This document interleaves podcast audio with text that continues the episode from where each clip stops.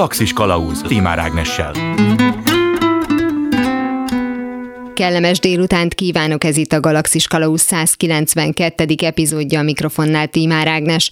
Az előző adásban Fedeles Ceferner Dórával a Bölcsészettudományi Kutatóközpont Történettudományi Intézetének tudományos segédmunkatársával a hazai feminizmus történetéről beszélgettünk. Az interjúból többek között az is kiderült, hogy már a kezdetekkor több férfi is csatlakozott a szavazati jogért, az egyenlő bánásmódért küzdő nőkhöz, és most eltűnődhetünk azon, hogy ez a tény furcsa-e, vagy az a furcsa, hogy ezen meglepődünk? Mert hogy miért ne állhatna ki valaki azért, ami nem közvetlenül érinti?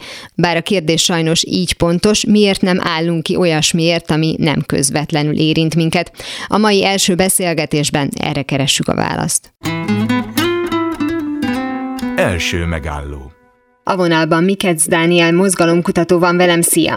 Szia! Ahhoz, hogy valaki a tapasztalatok vagy a kutatások szerint valamilyen mozgalomban, valamilyen kiállásban részt vegyen, valamilyen módon, szinten mindenféleképpen kell, hogy érintett legyen, vagy érintetnek érezze magát? Nem feltétlenül, mert egyrészt van egy szolidaritás, tehát hogy maguk azok az emberek, akik aktívak politikailag, általában egy, sőt, a kutatások ezt mutatják, hogy egy magasabb státusza úgymond, tehát egy magasabb keresettel, vagy de általában az oktatás az, ami, ami a legjobb indikátora annak, hogy ki az, aki aktív a politikában, és hát a mozgalmaknak az nagyon fontos az, hogy szövetségeseket találjanak. Tehát például az, hogy ugye akár egy női mozgalomnál fontos az, hogy szövetségeseket találjon egy feminista mozgalom, és azok persze szövetségeseket lehetnek a férfiak is. És az, hogyha van egy aktív réteg, aki részt vesz a politikában, és hát ilyen szempontból a legfontosabb mutatója az, hogy ki az, aki részt akar venni a politikában, az, az az, hogy mit gondolnak arról az emberek, hogy a saját fellépésüknek lehet hatása, és ezért is lehet találhat szövetségeseket egy fejlesztő mozgalom, akár a férfiak körében is, hiszen azért a, ezek a követelések, amik megfogalmazódnak, azok nem feltétlenül csak egy bizonyos rétegbe fogalmazódnak meg, hanem olyanokba is, akik egyébként szimpatizálnak egy ügyel, másrészt pedig a maga a kiírása, a politikai részvétel az nem csak egy-egy szakpolitikai témáról szólhat, hanem arról is, hogy valaki esetleg egy általánosabb rendszerkritikát fogalmaz meg. Az, hogy valaki úgy érzi, hogy azért is érdemes kiállni, mert érzi, hogy nincs egyedül vele, tehát van értelme ennek a kiállásnak, mert sokan vannak mellette, ez mennyiben mondhat ellent, vagy kérdőjelezi meg az oktatás színvonalának a fontosságát ebből a szempontból, mert ugye minél szélesebb rétegekről van szó, annál különbözőbb szintű oktatási szintről beszélhetünk. Hát az oktatás az olyan szempontból egy speciális ügy, hogy azért Magyarországon az jellemző, hogy nem feltétlenül kollektíven állnak ki a polgártársaink egy-egy ügyér, hanem hanem valahogy megpróbálnak saját vagy kiskörben találni egy megoldást, nem vetően azt, hogy annyira népszerűek az alapítványi iskolák, vagy akár óvodák, bölcsödék, tehát kis körök alakulnak ki, ami nem feltétlenül jelenti azt, hogy ha oktatásról van szó, akkor egy bizonyos értek feltétlenül szolidást vállalna más társadalmi csoportokkal, a maga az oktatás nagyon sok közép vagy felső középosztályi embernek az egy kicsit az elvonulást is jelenti a, a más társadalmi csoportoktól, tehát hogy ez ilyen szinten egy ilyen nagyon horizontálisan nem alakul ki Magyarországon egy szolidaritás más csoportokkal, hanem inkább a egyénileg vagy, vagy kisebb közösségekbe való megoldást találnak ezek az emberek. Tehát ilyen szinten a, azért se tudnak esetleg a pedagógusok elérni akkor a az ő tüntetési potenciáljuk azért is véges, mert hogy nagyon sokan hát tulajdonképpen gyerekeket elviszik inkább egy olyan iskolába, vagy egy olyan helyre, ahol, ahol ők megoldják saját maguk a, ezeket a problémákat kiszűrődik, és nem az jön létre, hogy van egy, egy kollektív fellépés. Miközben egyébként Magyarországon van 120 ezer pedagógus, ami önmagában egy, egy választói réteget jelentene, de látszólag a, a kormány is felmérte azt, hogy azért nincs ekkora potenciálnak a ennek a pedagógus rétegnek, hogy az akár az ő újraválasztását veszélyeztetné. Ha már ezt a példát hoztad föl, és ugye a szolidaritás kérdése már rögtön a beszélgetésünk elején fölmerült, és hogy mi talán nem is vagyunk feltétlenül annyira szolidárisak, hogyha mondjuk valaki tényleg a magánoktatás mellett dönt, ettől függetlenül ki mehetne elvileg tüntetni, vagy ki mehetne elmondani a véleményt, hogy különben nekem nem tetszik, hogy azért kellett magániskolába vinnem a gyereket, mert nem megfelelő mondjuk az oktatási rendszer Magyarországon, és úgy fogalmaztál, hogy ez inkább nálunk jellemző. Tehát, hogyha más európai országokkal összehasonlítjuk, akkor Magyarországon van az, hogy hogyha az a pedagógusoknak van gondja, akkor ők mennek ki az utcára, de az esztergályosok nem akarnak melléjük állni, és fordítva. Tehát, hogy ebben mi valójában egy elég rossz szinten vagy helyen vagyunk? Hát ha lehet így fogalmazni, hogy rossz, rossz szinten, rossz helyen vagyunk, akkor tulajdonképpen lehet ezt így leírni, mert akár ha nem is feltétlenül nyugat-európai országokkal érdemes összehasonlítani Magyarországot, hanem a, a viseleti országokkal, tehát mondjuk Lengyelországgal, vagy akár Szlovákiával. Szlovákiával például alacsonyabb a választási részvétel, de a politikai részvételnek az egyéb formái azok inkább magasabbak, és ezt jöttek a, a kutatások. Lengyelországgal kapcsolatban például azt lehet azért felvetni, hogy az 80-as évben azért volt egy, egy nagyon erős és nagyon sok több millió embert nem mozgató mozgalom, ugye a szolidaritás. Magyarországon a rendszerváltást valahogy így követték, és például az is nagyon érdekes, hogy a, nálunk erre a második gazdaságra, ugye ez az ilyen GMK, stb. háztáira gondolták azt sokan, hogy ez valamilyen fajta ellenállás a rendszerre, de a hang is elvér mutatta azt ki, hogy az tulajdonképpen magát a, a rendszer tartotta fel. Tehát egy nagyon individualizált társadalom a magyar, sokkal individualizáltabb, mint akár a szlovák, vagy a cseh, vagy a lengyel, és ezért történik az, hogy a magyar emberek inkább egyéni megoldásokat próbálnak találni, vagy legalábbis családi körben próbálnak megoldásokat találni, és nem feltétlenül kollektív fellépést követnek, nincsenek meg olyan hagyományos. Az is tegyük hozzá, hogy, egy, hogy maga a tüntetési részvétel annak olyan szempontból nincsen költsége, mert hogy idő, vagy amit betesz az ember energiát, mint például, hogyha valaki egy civil szervezetben részt vesz, és ezt a civil szervezeti apró munkát elvégzi, ami, ami sokkal fontosabb, mint az, hogy olyan szempontból eredményes is tud lenni, mint hogyha csak elmegy egy tüntetésre. Tehát egy individuális társadalomról beszélünk, ahol, ahol inkább az egyéni megoldásokban gondolkodnak az emberek, és nem a kollektív fellépésben. Azt lehet tudni, hogy ennek mi az oka, ha már hangkiselemért említetted, ugye hát nem ördögtől való, hogy a nemzet karakterológiáról beszéljünk, vagy arról, hogy mondjuk egy bizonyos országnak a lakói milyen személyiséggel, hasonló személyiséggel bírnak, de hát gondolom nem mellékes az, hogy milyen történelem van a hátunk mögött, és azt szokták mondani, hogy hát azért 40 évnyi nem demokrácia után nagyon nehéz úgy újra gondolkozni az embereknek, hogyha kimegy az utcára, utcára, akkor annak esetleg eredménye is lehet, de ha most utána számolunk, 32 éve volt a rendszerváltás, tehát hogy majd, hogy nem ugyanannyi időről beszélünk, tehát hogy, hogy itt nem is csak arról van szó, hogy mi ezt még nem tanultuk meg, hanem valójában mi ezt soha nem fogjuk megtanulni? Magyar politikai kultúrában ez, ez, ez régóta erről azért többen is írtak, például mondjuk Gombár Csaba is így erről írt, hogy kicsit ez a, ez a szalmaláng, de ez már a 12. században is benne volt, ez a felgyullad, és aztán elég gyorsan. Tehát, hogy, a, hogy voltak forradalmaink, amik nem voltak sikeresek. Valójában, amikor létrejött a, a magyar nemzeti állam, az Trianon után volt, tehát hogy ez nem volt ebbe egy, egy sikerélmény, ugye 48-56, tehát hogy van, olyan, olyan nemzeti tapasztalatok vannak, amik azt mutatják, hogy a, érdemes néha talán fellángolni, de hogy így, de hogy így korán elalszik, mint hogy a szalmaláng is. Ez valahogy, tehát ez a fajta érzés, vagy ez a fajta tudat az az, ami, ami a magyar politikai kultúrának a része, hogy akkor néha persze érdemes kiállni a az embernek az igazáért, de mekkora hatása van. És egyébként ezt nemzetközi kutatások mutatják, hogy akkor mennek el az emberek részt venni a politikában a választásokon túl, hogyha azt érzik, hogy, hogy van hatásuk a közéletre.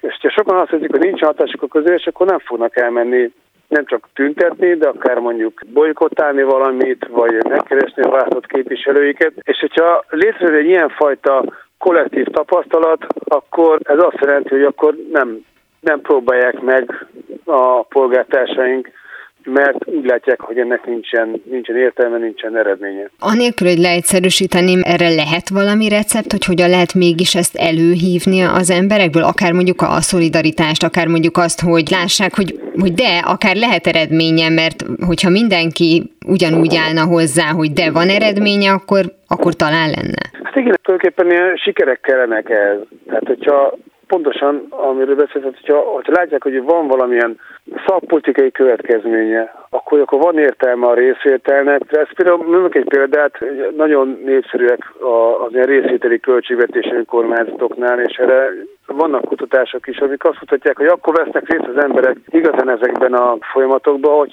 látják, hogy akkor van annak konkrétan helyi szinten valamilyen következménye. Ha nincs, akkor, akkor nincs értelme. Tehát, hogyha vannak sikerek, hogyha eredményeket el lehet érni, az az, ami motiválhatja és tovább a politikai részvételt, és hát azért azt is tegyük hozzá, hogy ehhez persze idő és energia is kell és egy, egy olyan országban nagyon sokat dolgoznak a magyarok, tehát vannak ebben is kutatások, hogy mutatják azt, hogy ahhoz képest, hogy így akár Nyugat-Európában mennyi időt foglalkoznak az emberek a munkájukon, nagyon sokat, és ez még a szabadidőből venne el időt, az, hogyha valaki a mhm. politikában részt akar venni. Tehát, hogy a idő kell hozzá, és, és sikereket kell, akár apró sikereket elérni, és az is tegyük hozzá persze, hogy a önmagában az is egy fontos tényező lehet, hogyha, hogyha az apró sikerekből megszervezik egy közösség. És létrejön egy, egy olyan, akár egy lokális, egy helyi csapat, aki azt érzi, hogy akkor együtt tudnak fellépni, kommunikálni, és hát persze azért ilyen szempontból fontos a maga az oktatás is, hogy akkor ott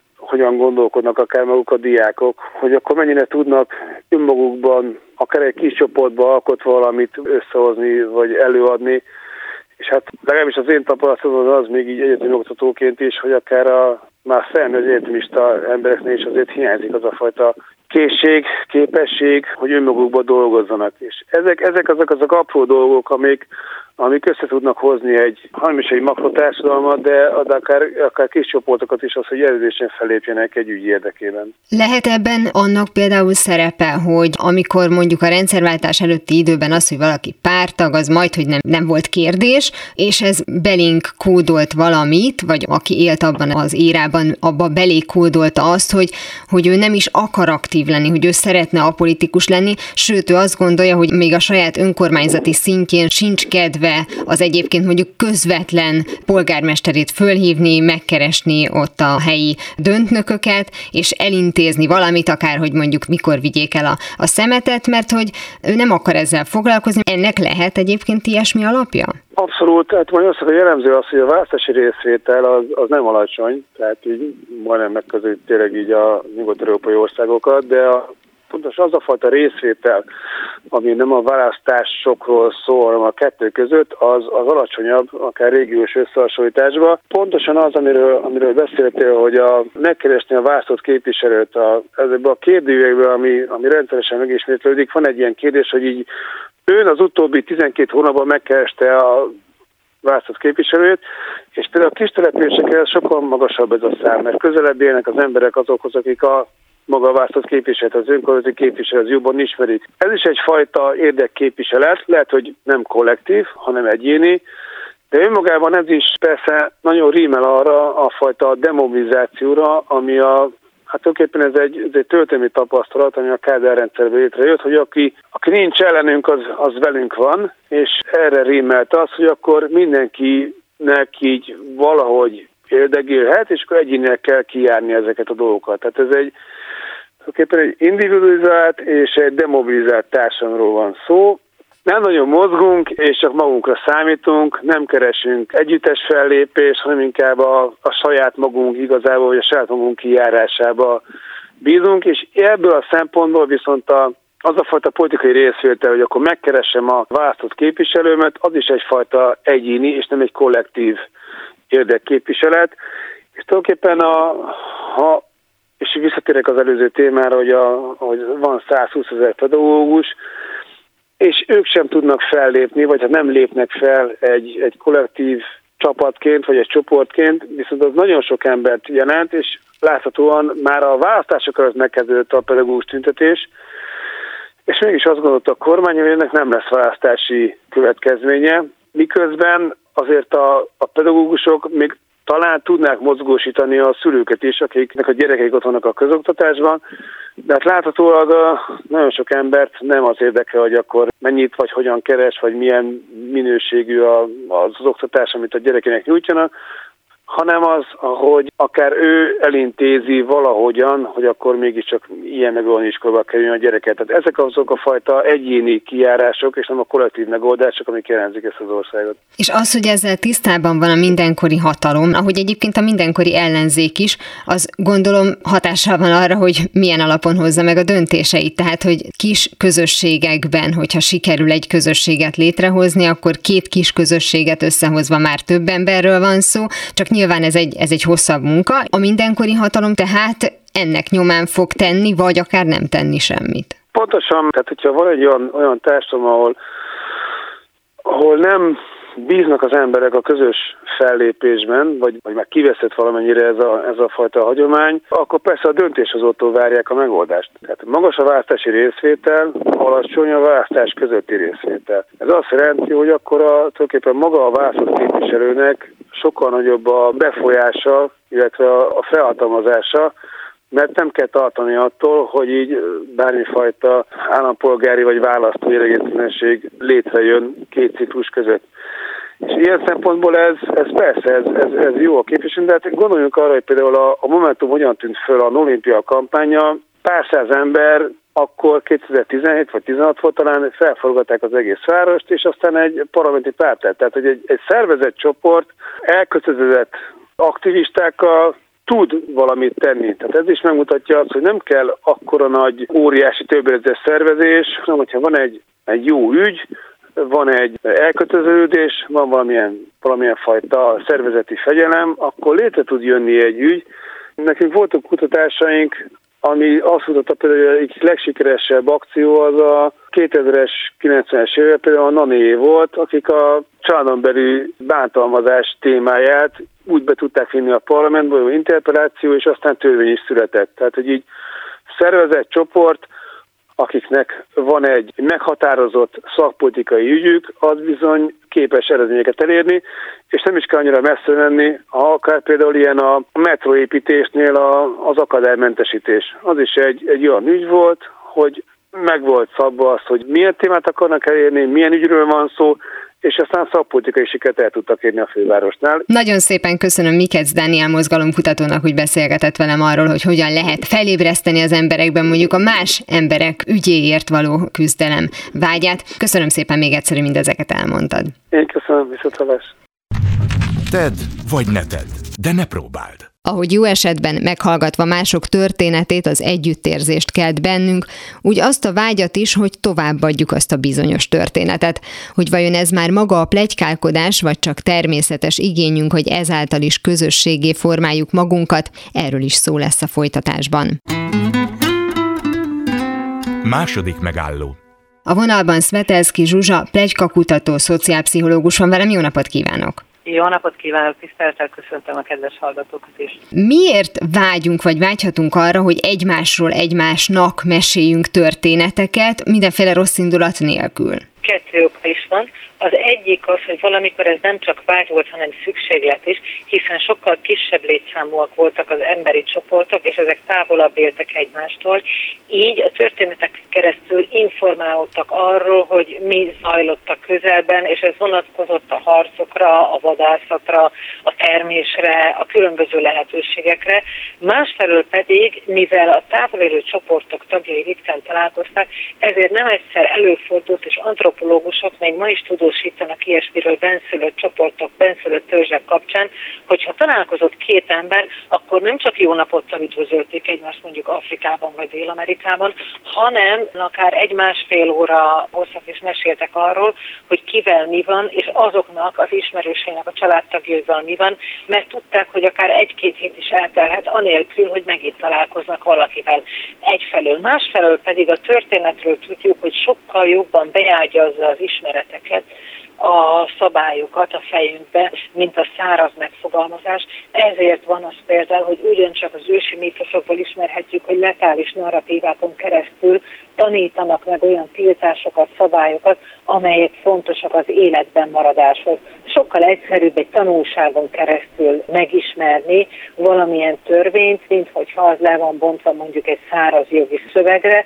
és ennek a szolgálatában is a történetek álltak. Nem beszélve arról, hogy nagyon élvezzük a történeteknek a hallgatását, mert megszemélyesített szabályról van valójában szó. Azon kívül általában az emberek egy része tud valami hasonló történetet, az ő ismerősével esett meg, nem pont ugyanaz, össze lehet vetni a tanulságokat, az élettapasztalatokat, és ez pedig a társas tudásunkat növeli, már pedig az ember számára az egyik legfontosabb dolog, hogy tudja aktuálisan mi van a társaival, ezért is olyan fejlett a szociális intelligencia modulunk ha én mesélek valakiről egy történetet, amit hallottam, akkor ennek a történetnek az elmesélése mennyire szól rólam, és mennyire az illetőről, tehát mennyire akarok én ezzel valamilyen pozíciót betölteni az adott közösségben, akár mondjuk segítőleg, mert tanulságos a történet, vagy azért, mert annyira jól informált vagyok, vagy tényleg lehet egy ilyen ösztönös, nem tudom, csak hogy szórakoztassam a többieket ezzel a történettel dolog. Mind a kettő benne van, azonban ez a történet nem arról szól, aki mondja, és nem is arról, aki a történetnek a hőse, hanem a hallgatónak és a történetmondónak a kapcsolatáról, hiszen ahhoz képest alakítja, hiszen ahhoz képest formálja meg. Tehát nem fog mesélni senki történetet olyas valakiről a társának, akiről tudja, hogy nem érdekes a számára. Tehát egyfelől ez az, a, ami, ami a társas ismeretről szól, hogy mennyire vagyunk tisztában a másik ember fejében lévő társas kapcsolatrendszerrel és a hozzárendelhető súlyokkal, hogy ki mennyire fontos. Másfelől persze felmerül a benfentességnek és a jól értesültségnek is a kérdése, hogy van, aki a saját hírnevét, reputációját akarja növelni azáltal, hogy mondjuk fontos személyekről tud még nem ismerhető, még nem publikus dolgokat. Ez a bizonyos történet átadás, ez olyan, mintha tőlünk függetlenül is közösségszervező erő lenne, tehát hogy azáltal, hogy mindenki ugyanazt a történetet ismeri, esetleg mindig picit másképpen meséli el, de azért tudja, hogy kiről szól és mi, mi az alapmondani valója, az egyszer csak egyformává azonos problémákkal küzdővé teszi azokat az embereket, akik akár mondjuk földrajzilag nincsenek is annyira közel egymáshoz. Abszolút, illetve hát akkor is, hogyha földrajzilag közel vannak egymáshoz, és itt megint bontsuk a történetet két részre, a cselekmény az egyik, és a főhős a másik. A cselekmény ez lehet hasonló egy osztályban, a földrajz tanárt is ugyanúgy fogják szídni, ha nehéz dolgozatokat írat, és a biológia tanárt is.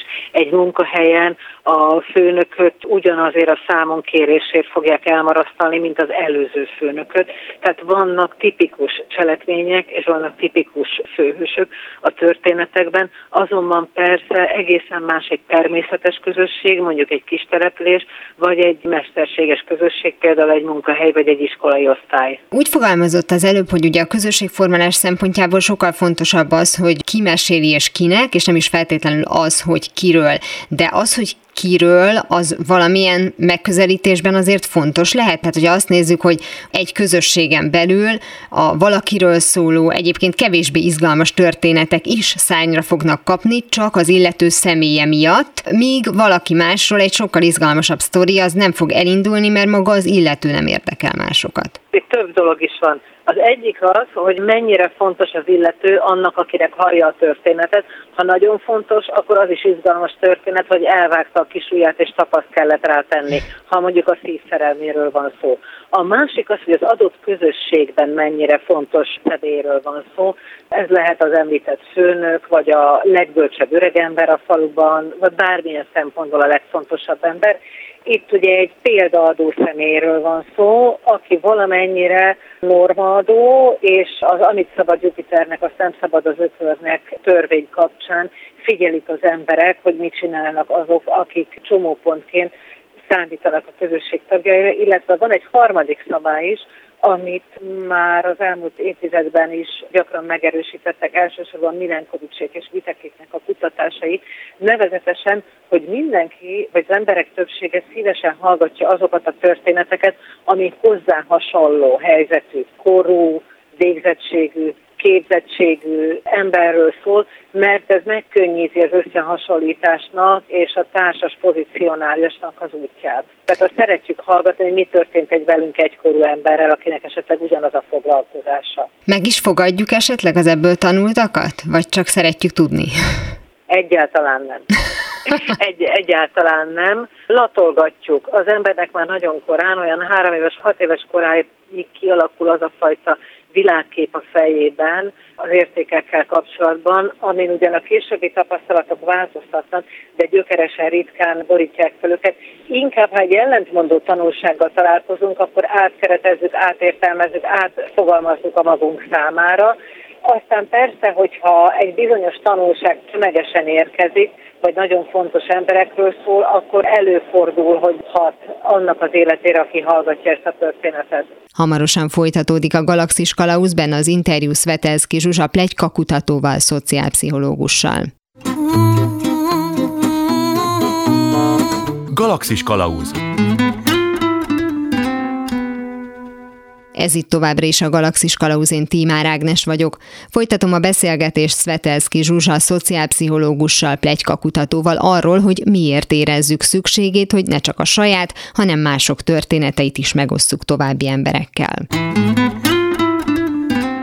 A saját bőrünkön is ugye tapasztaljuk azt, hogy minél többször mesélnek, mesélünk el egy történetet, az annál jobban fog átalakulni. Milyen pontok mentén alakul át egy-egy történet? A számok mentén hány évig, vagy hány forintról van szó, vagy hány autója van, tehát a számok azok nagyon könnyen ferdülnek, transformálódnak. De ennek az az oka, hogy nem tudjuk megjegyezni a számokat, vagy szeretünk túlozni, szeretünk kicsinyíteni? Az emberek szeretik kerekíteni abba az irányba, amerre az ő elképzelés vinni a történetet nem csak a személyes interpersonális történetek azok, ahol ilyesfajta átalakulások zajlanak, hanem a klasszikus, historikus forrásokban is találhatunk rá számtalan példát, illetve egy történetnek is nagyon sok leírása van, ilyen például a kanossza járás, amiről több tucat leírást ismerünk. Összességében azt mondhatjuk el, hogy az a változat él tovább, ami a leginkább terjedékeny, ami a leginkább megfelel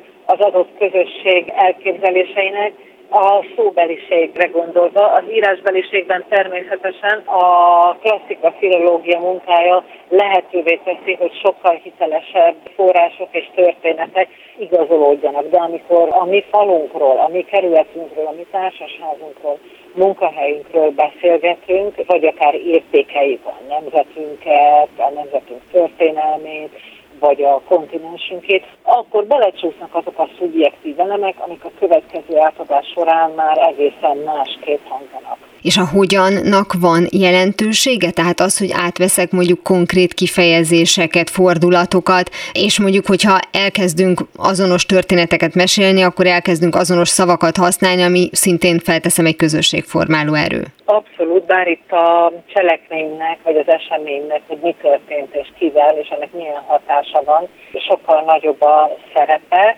ez egy régi modell, a kommunikáció elméletben Laswell nevéhez fűződik. A részleteket illetően viszont azok a fordulatok maradnak meg, amik segítenek a lehorgonyzásban, tehát abban, hogy aki hallja, annak a fejében jobban megmaradjon a történet, és segítenek abban is, hogy a lehető legkevésbé átalakulva meséljék tovább, másolják, mondhatni replikálják.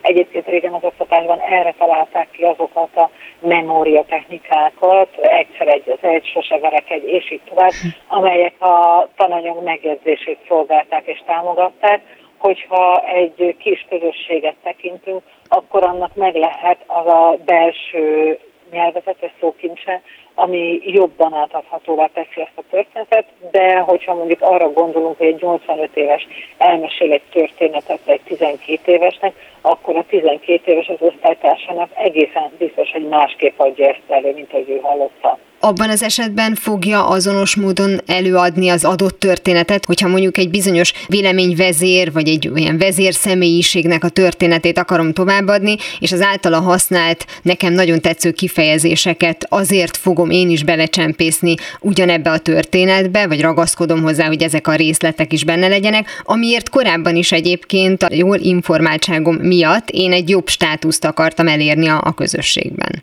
Soha nem fogja azonos módon továbbadni. Ezt a 30-as években bizonyította először Bartlett különböző kísérletekkel, és azóta is meg lett erősítve, hogy ugyanarra nagyon egyszerű narratívára is különbözőképpen emlékeznek az emberek, hogyha ez egy lecsupaszított mese részlet akkor is, vagy történet részlet akkor is. Viszont gondoljunk bele, hogy amikor két ember között zajlik egy ilyen történetátadás, akkor egy intenzív metakommunikáció is kíséri, a szemöldök meg az emelgetése, a csípéretet kéz, és így tovább, és így tovább, amik tudattalanul az érzelmeket hangsúlyozó elemekként épülnek majd be a továbbadásba, a replikálásba. Tehát senki soha nem mondja el ugyanúgy. Csak írásbeliségben fordulhat ez elő. Ott se fordul elő mindig. Nagyon jól tudjuk, hogy a másolásban is következtek be változások, de úgy jóval nagyobb az esély rá. De ez az ön által is említett testbeszéd átvétele, az uh-huh. már mhm. független a történetmeséléstől, az arról szól, hogy amikor látjuk, hogyha két ember sok időt tölt együtt, akkor hasonlóan kezdenek gesztikulálni, esetleg hasonló kifejezéseket használnak, és ebben nem feltétlenül van az a tudatosság, hogyha ő divatos szlenget használ, akkor én is azt akarom használni. Nem független a történettől, mert annak a része abba épül bele, és a közösségtől sem, ahol zajlik ez az egész. Tehát ennek a része Viszont, hogyha még érdekesebb, és mondjuk túlépi ennek a közösségnek a határait, és szoktunk erre látni példákat, akkor anélkül is terjedhetnek, hogy ezt a belső szókincset használnák. Tehát egyáltalán nem független tőle, és részint emiatt is érdemes említeni Walter Ongnak a másodlagos szóbeliségét, aki arra mutatott rá, a 20. század második felében már megnőtt például az emberek kommunikációjában az a viselkedés, amit a médiából vettek át. Tehát, hogy nagy mértékben hat a viselkedésünkre arra, hogy beszélünk, hogy történeteket adunk át, hogy kikkel találkozunk, és ma egészen más ez, ahogy mondjuk több száz évvel ezelőtt egy klasszikusan 100-150 fős kis faluban kommunikáltak az emberek. Tehát akkor ez sokkal hatékonyabb is lesz. Tehát az, hogyha én bizonyos kifejezéseket hallok egy filmben, bizonyos módon látok elmesélni történeteket, akkor az sokkal több emberhez sokkal gyorsabban fog eljutni, és ezért alakulhatnak ki mondjuk a divatos kifejezések, a divatos szófordulatok. Gondoljunk például a nagy történetmondókra, nekik jó történeteik voltak, Roaldától Örkény Istvánig. A divatos fordulatok, azok más csoportba tartoznak, ők kvázi vívőanyagként abban segítenek, hogy az adott tartalomnak, és ez nem feltétlenül történet, egy narratíva, lehet bármilyen tartalom, az adott tartalom gyorsabban terjedjen el több ember között. De a történetnek a sikerét is lehet emelni, hogyha az ember divatos fordulatokat, divatos kifejezéseket használ, viszont ez valóban csoportfüggő, egyrészt generációk szerint, másrészt szakmák szerint, harmadrészt kultúrák szerint, számos olyan jellemző szerint, ami az életkorral, a képzettséggel írható le, de kétségtelen, hogy ettől lesz egy kicsit fűszeresebb a történet, és ez segítheti a beágyazódását és az elterjedését. Nagyon szépen köszönöm Svetelszki Zsuzsának, plegykakutatónak, szociálpszichológusnak, hogy beszélgetett velem erről. Köszönöm szépen én is. 42.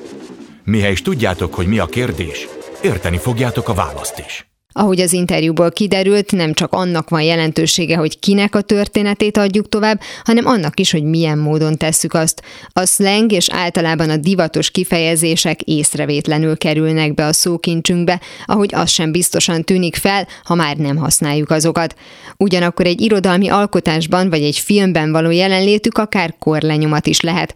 Nem beszélve annak a jelentőségéről, hogy az adott műben mely karakter milyen helyzetben és kivel szemben használ bizony bizonyos kifejezéseket.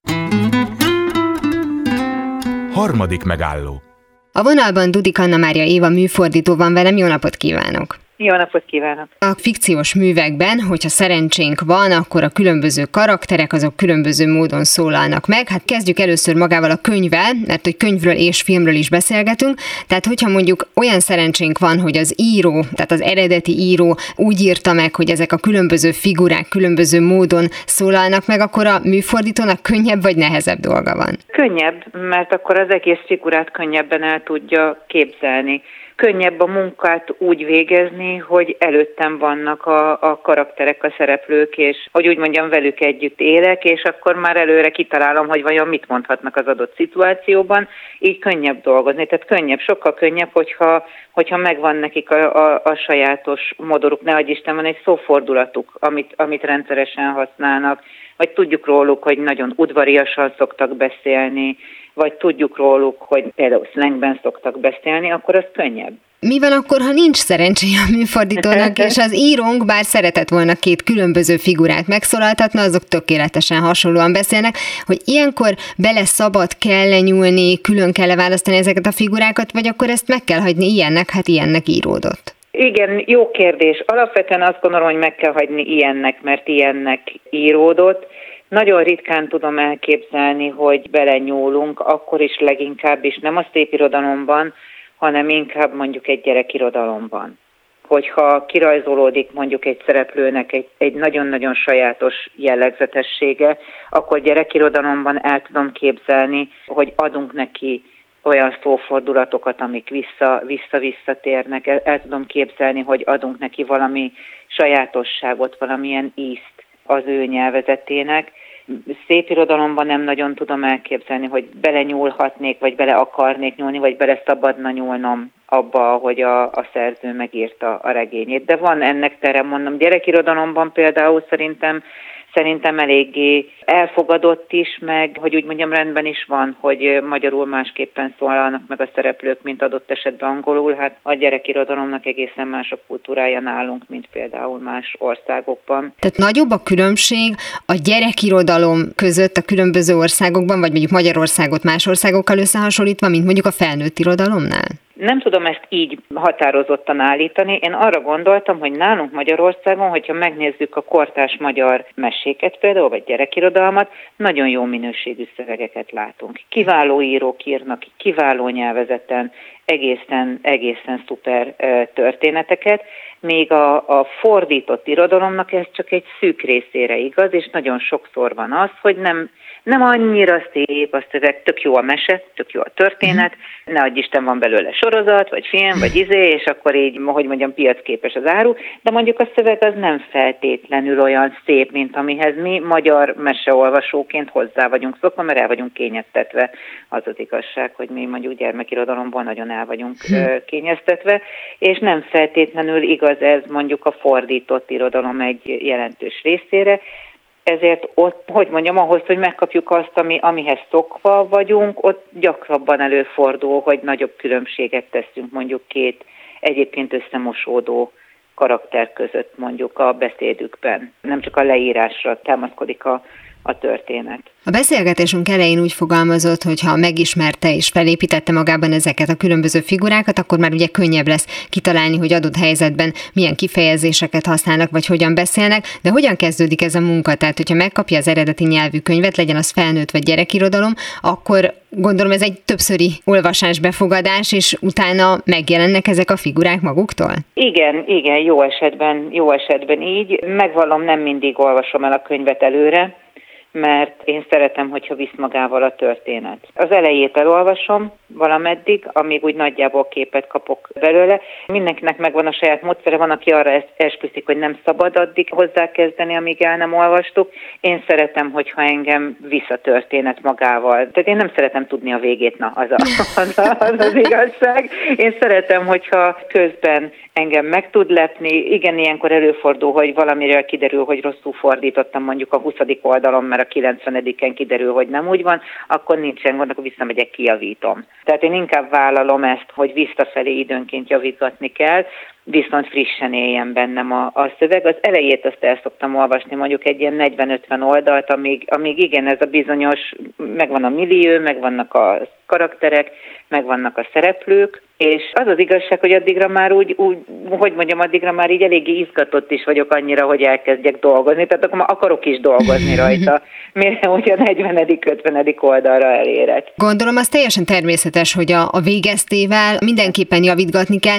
már csak azért azért is, mert gondolom a történet végére nagyon sok apró részlet derül ki, nem is magáról a cselekményről, hanem például arról, amiről ugye beszélünk, hogy hogyan kommunikálnak egymással ezek a figurák a, a helyzettől függően, és talán mondjuk az aha élmény után jön az is, hogy ja, hogy ő azért volt, azért beszélt így vele, tehát hogy ez egy természetes folyamat, hogy akkor az egészet újra kell elemezni. Pontosan az mindig egy mérlegelendő dolog, és mindig csak a könyv végére derül ki, hogyha látok mondjuk egy furcsa szókapcsolatot valakinek a beszédében, akkor az annak a szereplőnek a sajátossága, vagy csak éppen az a mondat úgy sikerült. Akkor annak a, a regény végére ki kell derülnie, hogy igen, ez a bizonyos szereplő ez ilyen furcsán beszél, akkor magyarul is furcsán kell neki egy picit beszélnie, mert nyilván nem mindig, nem minden mondat százszázalékosan tökéletes, de akkor azt mérlegelni kell, hogy ez most szándékosan nem tökéletes az a mondat, és annak a szereplőnek a, hogy mondjam, a jelleméhez ad hozzá valamit, vagy az ott egy olyan bökkenő, amit így ki kell simítani magyarul. És mi a helyzet filmekkel és sorozatokkal? Ugye nem ritkán hallhatja a néző azt, hogy magyar szöveg vagy fordította Dudik Anna Mária Éva, mert hogy laikus fejjel azt gondoljuk, hogy azért az mégis bizonyos szempontból egy több tényezős dolog, nagyon sok gyakorlati feltételnek is meg kell felelni, a szöveghosszúságtól kezdve gondolom rengeteg mindennek, tehát hogy mennyivel könnyebb, mennyivel nehezebb az, hogy hát képet is kapunk a szöveghez. Egyfelől könnyebb, mert sokkal könnyebb hát elképzelni a szereplőket, ugye, mint hogyha csak olvassuk őket, tehát rögtön van egy vizuális élményünk is, amihez tudunk csatlakozni, amihez tudjuk hozzárakni a szövegünket. Nehézség az az, hogy látszik a szája, tehát hogyha szinkront írunk, akkor nekünk kutya kötelességünk olyan hosszú magyar szöveget írni, mint amilyen hosszan ő tátog a szájával, illetve hogyha feliratot írunk, akkor pedig, hogy annyi szöveg legyen, amennyit normálisan el lehet olvasni, úgy, hogy még a filmet is be tudjuk fogadni.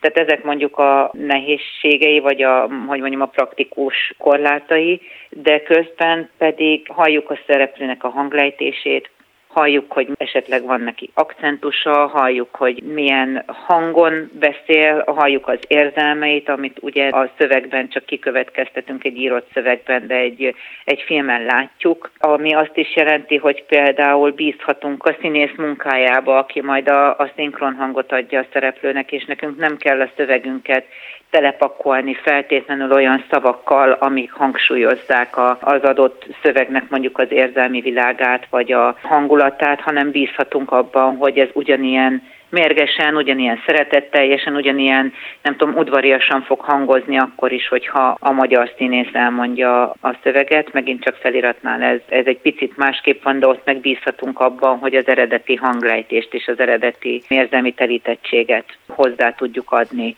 ami leírt szövegünkhöz. Tehát ennyiben nagyon más egy filmhez írni, vagy egy filmhez fordítani, mert még az írott szövegben ugye csak a betűből összeálló szöveg, ami átad mondjuk egy érzelmi telítettséget, vagy egy drámai jelenetnek az összes feszültségét, addig a, a filmben a, a konkrétan a, a szavak, az csak egy egy elem a tucatnyiból. A beszédmód filmek, sorozatok esetében gondolom szintén abból a szempontból még egy problémás terület lehet, hogy ha a hőseink ugye egy modern korban játszódó történetnek a figurái, akik a modern kornak megfelelően beszélnek, mondjuk a nagyon modern kornak, tehát nagyon slangben, nagyon divatosan, akkor vajon mi a dolga a fordítónak, mert ugye az eredeti szöveg az már adott, érdemese követni ezt, és ebből gondolom az is következik, hogy nagyon nagyon képben kell lenni a friss eredeti nyelven és a friss magyar szlengen is, menni utána és a legfrissebb változatot választani, ami lehet, hogy mondjuk két év múlva már nem lesz divatos, és nem lesz feltétlenül értelmezhető, vagy furán hangzik, vagy pont ezért mondjuk valami univerzálisabb szlenget használni. Ez esetfüggő, vagy mondjuk erre van önnek egy, egy saját receptje? Hát az én receptem az az, hogyha az eredeti film annyira nagyon friss szlenget használ, akkor én azt gondolom, hogy az egy alkotói döntés. Uh-huh. És akkor én az alkotói döntés előtt meghajtom a fejemet, és akkor én is egy nagyon friss szlenget használok, hiszen akkor az eredeti alkotó is vállalta annak a kockázatát, hogy esetleg két év múlva már nem lesz friss a filmje hogyha az eredeti filmnek a, a szövege az csak egy ilyen általános slang, akkor el lehet gondolkodni azon, hogy mennyire menjek el a mai szleng irányába, és mennyire legyen egy általános szleng, amellett, hogy ez az általános szleng nem nagyon létezik. Tehát így a, ha, ha csak a 20 évvel ezelőtti szlenget végig gondoljuk, az abból nem sok minden él már. Tehát ma már olyan avitnak tűnik, hogy ha azt mondom valamire, hogy zsírkirály, ami mondjuk 20 évvel ezelőtt tök jó hangzott. Tehát olyan nagyon gyorsan változik, hogy, hogy nagyon pici a különbség a között, hogy én azt mondom, hogy jó, egy ilyen általános lenget használok, vagy egy egészen egészen frisset. Ráadásul kapunk talán egy képet az adott korról is, hogyha Így később van. nézzük. Egyébként szerintem nehezebb az, amikor a film csak mondjuk egy ilyen 90-es években van visszahelyezve, vagy a 80-as években. És az akkori mondjuk diáknyelvet kell használni. Mert az, az ma, már, ma már furának hangzik, ma már keresgélnünk kell az agyunkban, hogy azt pontosan hogy is mondtuk akkor, vagy meg kell kérdezni a szüleinket, vagy a szomszédainkat, hogy pontosan hogyan is mondták, és azért ügyelni kell arra, hogy azért érthető is legyen amit beszélünk. Tehát szerintem az egy nehezebb eset, amikor egy ilyen 80-as, 90-es években játszódó filmet kapunk meg ma a 20-as években, és az pláne nehéz, hogyha nem egy mai film játszódik a 80-as években, hanem mondjuk, mondjuk valamilyen oknál fogva egy 80-as évekbeli filmet kell újra lefordítani, vagy valami miatt így elveszett a szinkronja, újra kell szinkronizálni, vagy bármilyen hasonló okok miatt egy 80-as évekbeli mondjuk vígjátékot ma lefordítani, szerintem az nagyon nehéz. Ilyenkor például mi mellett dönt, hogy legyenek a korra jellemző kifejezések, mert a néző úgy is látja a frizurákból és a ruhákból, meg mindenből, hogy meg hát a történetből is, hogy ez nem ma játszódik, vagy inkább szóljon ez úgy, ahogy ma beszélünk, mert akkor legalább mindenki érteni fogja.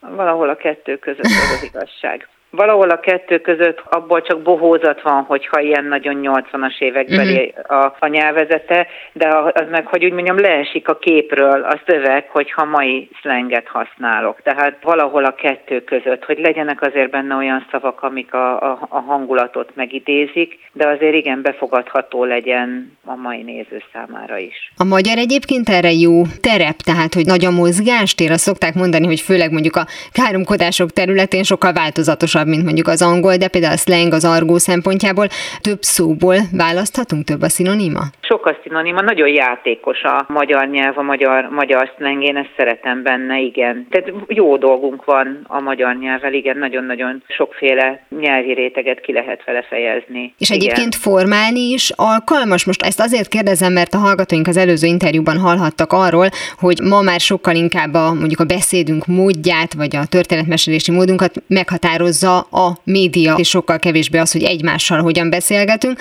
Tehát, hogyha én egy filmben fogok hallani egy olyan kifejezést, szlenget, ami nekem még nem volt ismert, de mondjuk megtetszik, akkor elindul egy új folyamat, tehát egy film, egy sorozat ilyesmire képes. Ezzel például ön szokott élni, nem is kifejezetten mondjuk a szóalkotással, de akár mondjuk azzal is, tehát, hogy itt, ha nincsen megfelelő, akkor kitalálunk valamit. Hmm. A kérdés első felére az a válaszom, hogy abszolút így látom én is, tehát hogy amit a filmben látunk, vagy amit a tévében vagy streaming szolgáltatókon látunk, az bemegy a nyelvbe, az be, nem csak, hogy beszivárok, beömlik a, a nyelvbe, a hétköznapi beszéd nyelvben, úton útfélen hallom, hallom vissza azokat a szófordulatokat, amelyek mondjuk 20-30 éve még nem voltak a magyar nyelvben, viszlát később, amitől én mondjuk így hülyét kapok, de teljesen normálisan így köszönnek el egymástól sokszor hallom gyerekek, fiatalok, tinik, ami egyértelműen a filmekből jön, meg még tudnék mondani jó pár példát, ami a, ami a filmekből jön, és benne, benne van most már a beszélt nyelvben. Hogy én szoktam-e élni ezzel, nem nagyon. Nekem nem a szóalkotás az erősségem, hogy úgy, hogy úgy mondjam. Vannak olyan fordítók, akik, akik nagyon, nagyon jól értenek ehhez. Én kevésbé szoktam ezt alkalmazni, kivéve, hogyha a szöveg maga kifejezetten igényli. Megint csak klasszikusan a gyerekfilmek, gyerekirodalom az, az igényli a szóalkotást. Én ott kiélem a szóalkotói vágyaimat, és ritkán szoktam, tehát nem gyerekfilmekben, nem gyerekkönyvekben, én nagyon ritkán alkotok szavakat. Hát szerencsére a magyar, ahogy ön is mondta, elég gazdag ahhoz, hogy nagyon legyen miből igen. válogatni. Nagyon szépen köszönöm Dudik Anna Mária Éva műfordítónak, hogy mindezeket elmondta. Én köszönöm a beszélgetést. Ha a számításaim helytállóak, amikor eléri a 88 mérföldes sebességet, csodát fogsz látni, fiú! Mára ennyi volt a Galaxis Kalauz, jövő héten ugyanekkor találkozunk. Hamarosan archívumunkból visszahallgathatják a mai adást is, valamint most már podcast formában is elérhető a műsor. A Rádió és a Galaxis Kalauz Facebook oldalán további érdekességeket találnak, illetve ha még nem tették, iratkozzanak fel YouTube csatornánkra. Köszöni a figyelmüket a szerkesztő műsorvezető Tímár Ágnes. Viszont hallásra! Viszlát, és kösz a halakat! Ez volt a Galaxis Kalauz. Timár Ágnes műsorát hallották.